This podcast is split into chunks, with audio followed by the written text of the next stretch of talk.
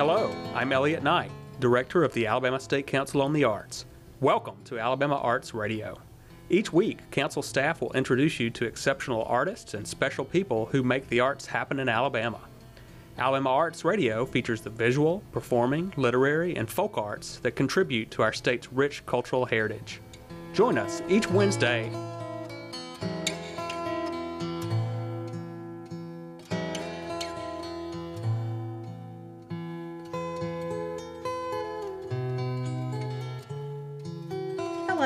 Deb Boykin with the Alabama State Council on the Arts, and today we're talking with Reed Watson. Reed is a drummer and also the label manager at Single Lock Records in Florence. Welcome, Reed. Thank you, Deb. It's really great to be here and just happy to talk to you today. Oh, always happy to talk with you. Tell us a little bit about your background as a musician. How did you get into drumming and music and so forth? Uh, it's just something I always loved to do. You know, I um, I grew up in Tuscaloosa, and I was very lucky to have parents who wouldn't mind me having a drum set in my room in a one-story house. They put up with me bashing away at it every single day after school, and you know, uh, I just sort of kept with it and kept playing, and that was you know, met a lot of friends through music, and all through my time at the University of Alabama, I played music, and then it informed my move to the Shoals area in 2011. I, think art is just something you are born loving, and it's just something I always wanted to do, and I'm very lucky that people employ me to play music and, and go out on the road and tour, but even if they didn't, I'd still be playing. The thing about being a drummer is if you're going to do it, it forces you to play with other people. Music is conversation, basically. I, I love the fact that it's a conversation I can have with anybody anywhere in the world. You know, music is, is a universal language, and that's a beautiful thing. And, and nothing I love more in this world than getting on stage with other people and, and creating something out of thin air. Uh, it's something about our shared humanity that I really appreciate. And I hope that I can keep doing it as long as possible. Uh, Oh, it really yeah. is it's something that brings a lot of joy to me. It's so gratifying to play with other musicians. It's really good to play with folks who are going at a high level because it makes makes everybody else better. You know, when I moved to the Shoals area, I had to step it up. Yeah. Um, I mean the the level of musicianship just amongst your average Joe Blow musician in, in Florence Muscle Shoals is just out of this world. And I really had to I had to get better and and improve and bring my A game, you know, even to little jam sessions and things like that. It, it really made me a better player to be around that caliber of musician. So absolutely. And, Yeah. and I think that's something great about Alabama music is that, you know, if you're in your 30s and you're playing in Alabama, you know, you've you've survived a lot. You've broken through to that next level, and, and I, I put our caliber of musicians up against any uh, anywhere in the world. I think we really have great people here. We really do. For folks who may not follow music as closely as you and I do, mention some of the folks who are Alabama musicians that you're thinking of. When I talk about like the people that I was playing with when I moved to the Shoals, I think about guys like David Hood, you know, bass player in the Muscle Shoals rhythm section, a guy that played on countless recordings that we all know and love from Aretha Franklin to Paul Simon. I think about Spooner Oldham, keyboard player that has appeared on so many records you honestly can barely fathom that it's even possible to play on that many records. And every time i talk to spooner i find out some new thing he played on that i didn't know about before. And you know guys like that. And then i also think about like friends of mine like the alabama shakes you know Oh, people yeah. that sort of came seemingly out of nowhere and became worldwide sensations or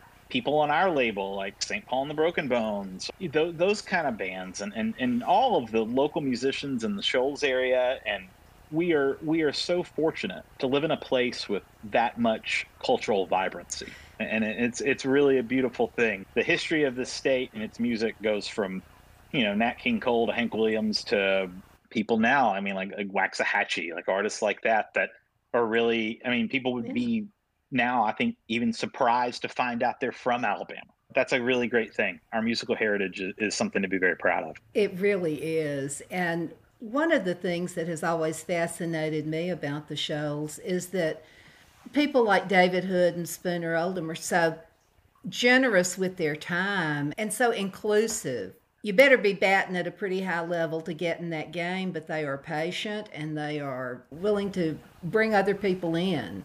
Absolutely. I've played in many sessions with those two and you know, it's like which one of these is not like the other. You know what I mean? I mean, like, yeah. like come on, like there, I have no business being in those rooms, but you know, that's the culture we have in the state. It, it's an open, giving, inviting culture, and I think that yeah. makes everyone better. You and know, either... I mean, David's played on a lot of records that we've put out by people that are half his age, and I mean, he, that's that's something that he thrives on. Yeah, and the people that are on those records playing with him, they learn something from him.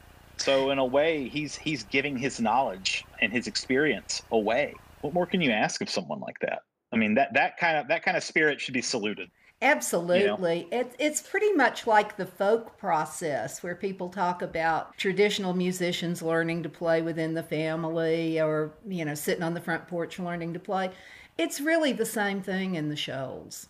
Yes, it is. And that's that that was what originally drew me to the area. That's why I love it. That's why I think with Single Lock we've been able to sort of take that spirit and tell the world about it in a new way. And I think that's why people appreciate it so much. It's because they feel like they are a part of that community too. Whenever they buy a record or listen to something that we put out online or wear a t-shirt or whatever, they feel like they're a part of that community and that spirit as well. So that's a big deal. Very much so. I have to admit to being a big fan of Single Lock and the work that y'all do. Tell our listeners a little bit about that label and what your goals and your your mission is. Sure. So Single Lock, we're about seven years old now. We were started by John Paul White, who's a singer songwriter in the Shoals area. He was in a group called the Civil Wars that got moderately popular, I guess you would say. and then uh, Ben Tanner, uh, who is a producer engineer on most of our records. He had a stint in the Alabama Shakes. They got moderately popular, I'd say. And then Will Trapp, a, a uh, local businessman in the Shoals area who appreciated and understood what the area had to offer and was willing to get behind and help a bunch of musicians at the business side of things. I got involved not very long after that. And, you know, we're a company who started sort of like an artist co op in a lot of ways. You know, it was like very simple. We have local bands here in the Shoals area. They don't have enough money to make a good record. We know how to make good records. If we give them a little money and bring them in the studio and we sell, you know, this many CDs, then we'll make some money back. We'll split it 50 50, and they made a good record, and we get to keep going on. It wasn't really ever thought or intended to be what it is now, and that is a, a music company with records that are distributed all over the world. That all changed with our third record, which was the first St. Paul and the Broken Bones record. Mm. And that was a runaway success that pretty much forced Single Lock to, for lack of a better term, grow up. It really forced us to sort of recognized that we were sitting on something that the world was very much interested in and that we needed to play the part and get up there and give it to people. And so ever since then, you know, we've we've been slowly but surely chipping away at that and learning how to do our job better. Next year we will release our 50th record. We just signed a new distribution deal. We had our first Grammy nomination a couple years ago with Cedric Burnside's last record. He'll put a new one out next year we, really have taken to heart and taken very seriously the fact that we represent Southern music that is sort of post genre in a way. I think Americans look at the South and they expect it to be rap music or country music. And that's ignoring a really, really wide variety of challenging, exciting, interesting art. And we consider it our responsibility to not only bring that art to the world, but help people understand why it matters and why this is stuff that can enrich your life and bring you joy. I really do think that art, specifically music, is a way that we can all understand each other better. It's a way we can communicate to each other better. And, you know, I, I think we are in need of community right now, badly. And, and I feel very, very strongly about Single Lock's role in putting art out into the world in a way that invites them into the conversation and helps them understand this part of the country in a way they may not have understood it before. So, you know, that's pretty much it. We went from a very simple artist co-op to what it is now, and that is a full-time job for three people and you know a a, a, a record label that people know and care about and i could not be happier and luckier to be involved in. You're playing a major role in introducing people to, to music that they wouldn't necessarily hear from another label or in other ways. I mean, Cedric Burnside springs to mind. He's one of my favorites of your artists because when I worked in Mississippi, I used to hear his grandfather, R.L. Burnside, who is one of the main influences on Mississippi Hill Country Blues, which is a very specific style that's different from Delta. And Cedric incorporates a lot of that into what he's doing now. Cedric's a really good example of that. You know how much I love Cedric. I play drums for him. I, I tour the world with him. He is one of my best friends. And, you know, Cedric, it's amazing to consider that when we picked up Cedric and got him involved with Single Lock, he could not find a home for his new record. He, he was looking for a record deal and he couldn't find anybody that really wanted to do anything with it or knew how to do anything with it, which was astonishing to me as someone who like you, you know, had had that experience with his grandfather and with Junior Kimbrough and like all of yeah. that music of that region. So rich and, and wonderful and, and a big deal to me personally. And I know to you personally too, you know, and like how could Cedric Burnside not have a label want to put his record out? Yeah. And, you know, it, it blew my mind. And it was just like, this is this is exactly why single lock exists. There is world changing very, very vital, important music that's just sitting in our part of the world. And people need to know about it. It's a public service. I, I really think of my job that way. And, you know, I mean, they missed out on Cedric because Cedric got nominated for a Grammy. You know, I mean, like, I, I, I, guess people did want to hear his record. You know, so I mean, I don't know why anybody wouldn't. Yeah, and we'll wait till you hear his new one. Oh um, boy, we just I'm finished excited. recording that one, so really, really excited about that one. But I'm excited. You know, I mean, it's that. just like that's that's sort of the thing, right? You know, I think yeah. a lot of times, and I, I, I would be willing to bet you, I know you have a heart for what I'm about to say. I know that you get this. A lot of times, art that is not as commercially viable, supposedly, as other forms of art, they, it gets ignored it gets right. pushed to the side. It gets pushed into the fringe. I don't think that number one, I don't think that has anything to do with the value of that art whatsoever. Or I think art is inherently valuable all the time. It, or the quality. And two, I think that's a disservice because I think it limits people in what they enjoy. I think assuming that people won't like something just because it's not currently at the top of whatever chart you pay attention to is really selling people short. Well, let's let them hear some now. Here's Cedric Burnside performing We Made It from his Grammy nominated record, Benton County Relic.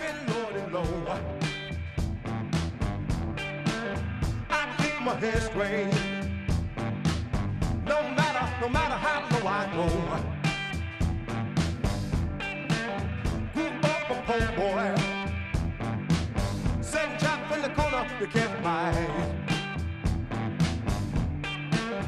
I remember the days, y'all. All we had, all we had to eat was right.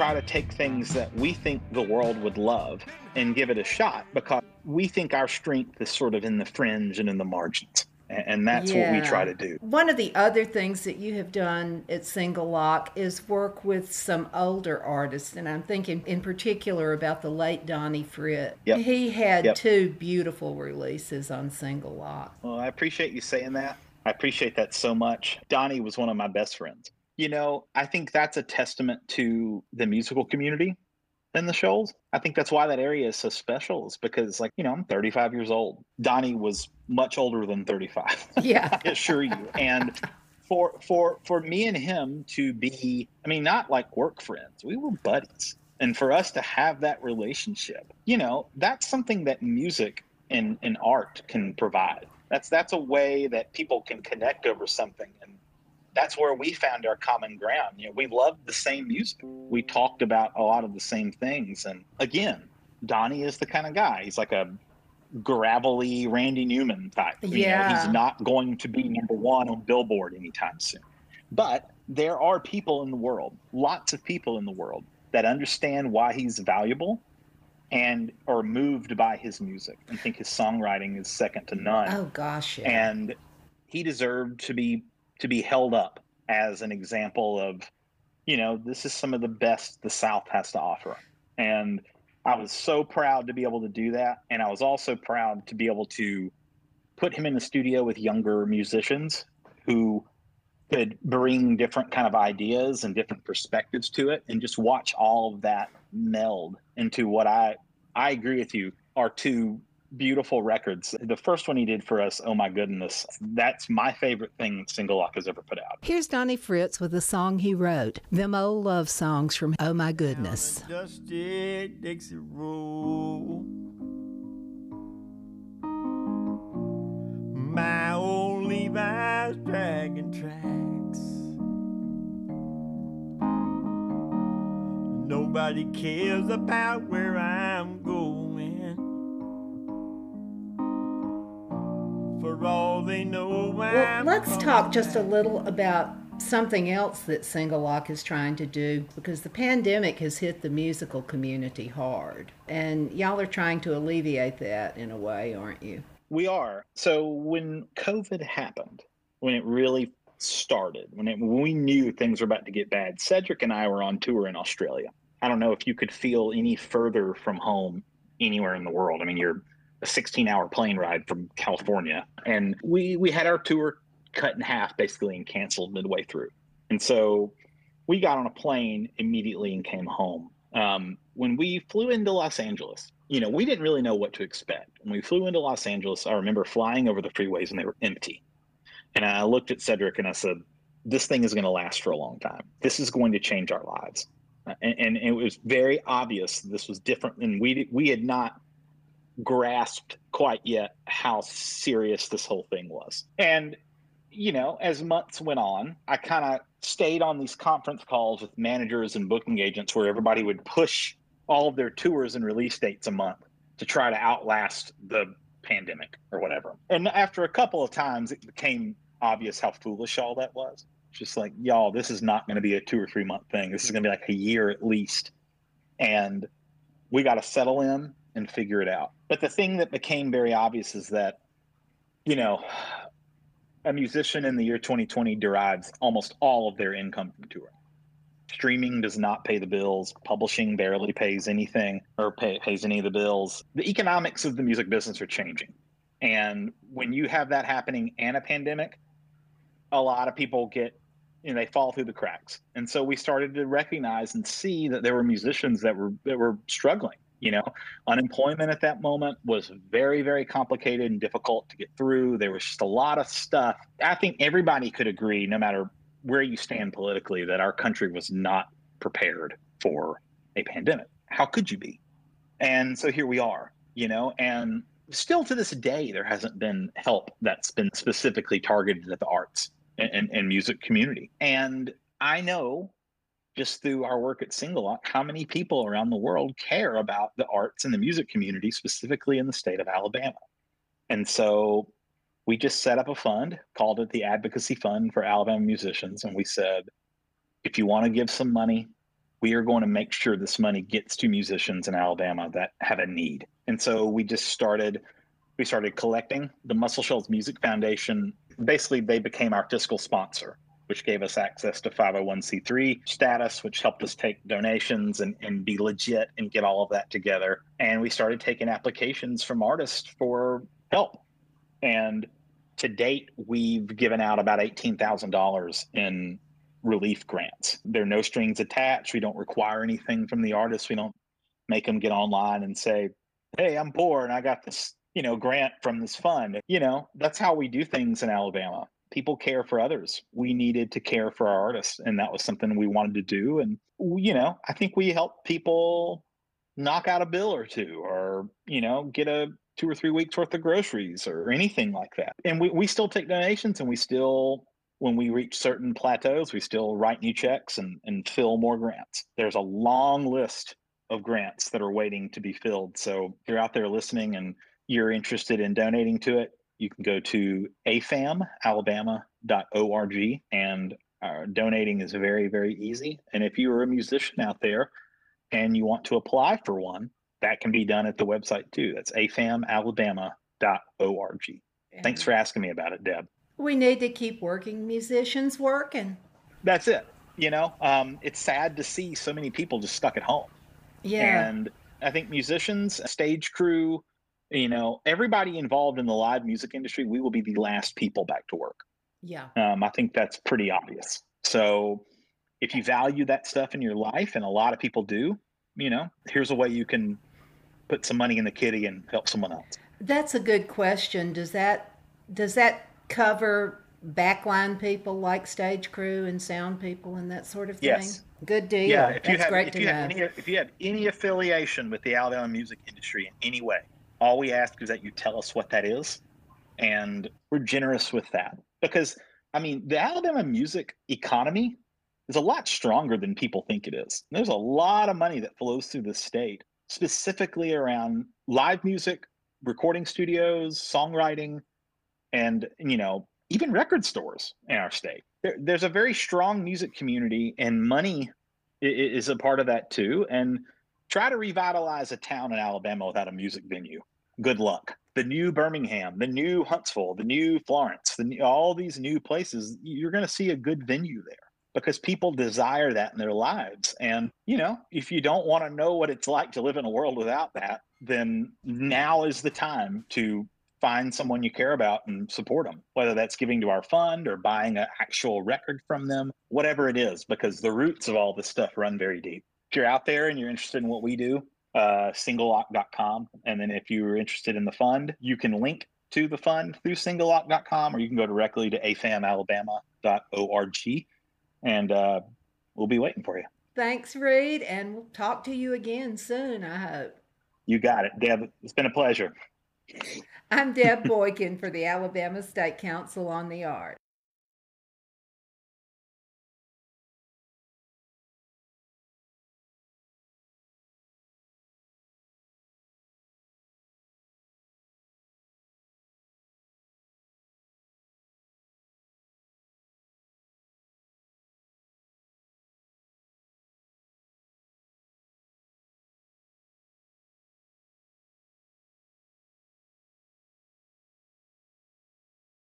This week on Alabama Arts, Deb Boykin talks with Reed Watson. Reed is a musician and label manager at Single Lock Records in Florence. Music is conversation, basically. I, I love the fact that it's a conversation I can have with anybody, anywhere in the world.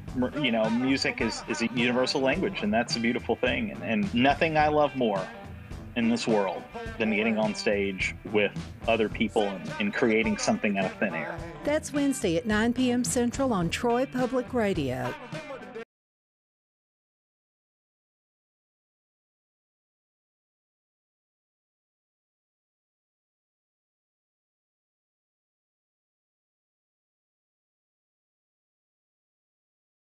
Tonight on Alabama Arts, Deb Boykin talks with Reed Watson, musician and label manager at Single Lock Records in Florence. Reed talks about his experiences as a drummer and the mission of Single Lock. we, really have taken to heart and taken very seriously the fact that we represent Southern music that is sort of post genre in a way. I think Americans look at the South and they expect it to be rap music or country music. And that's ignoring a really, really wide variety of challenging, exciting, interesting art. And we consider it our responsibility to not only bring that art to the world, but help people understand why it matters and why this is stuff that can enrich your life and bring you joy. I really do think that art, specifically music, is a way that we can all understand each other better. It's a way we can communicate to each other better. But first, the news.